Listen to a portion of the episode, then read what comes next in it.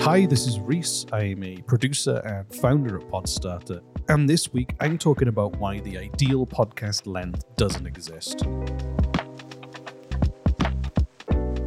People often ask us what the ideal length of a podcast is, and, and some clients come to us with a clear idea already of what they want. According to Libsyn's 2019 State of the Industry report, the average length of an episode was about 28 minutes. But does that mean that 28 minutes is the right duration for you. And honestly, I have no idea.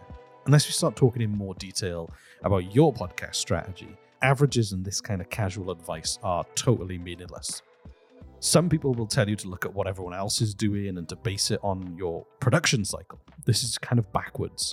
Duration should be led by your audience and, and not by you or what other people are doing. And, and coming to a conclusion about duration means asking questions like who is the audience? How will they consume the show? And what is the value of your content?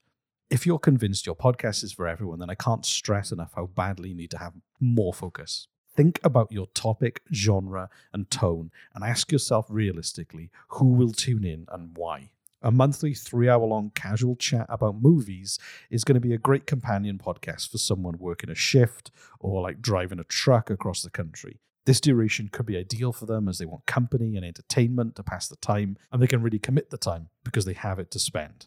A podcast that is a 15 minute daily hit about finance news is ideal for a busy professional having a quick morning workout or listening during the commute. It's concise, it's consumable, it adds value to their routine, and it doesn't disrupt it. In each of these examples, you can see a narrower picture of the audience and understand how the podcast may be consumed and see why the podcast is of value to them.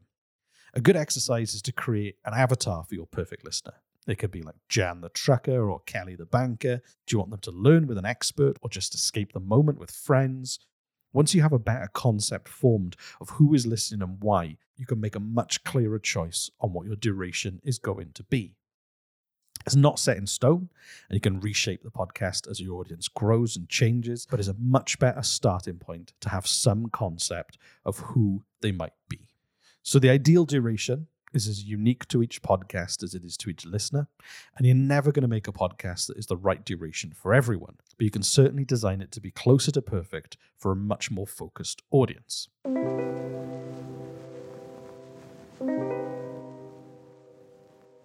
If you're looking for advice on producing your podcast and you're thinking about your duration, then the Podstarter team would love to help you. Go to podstarter.io where you can reach out and we'd love to help.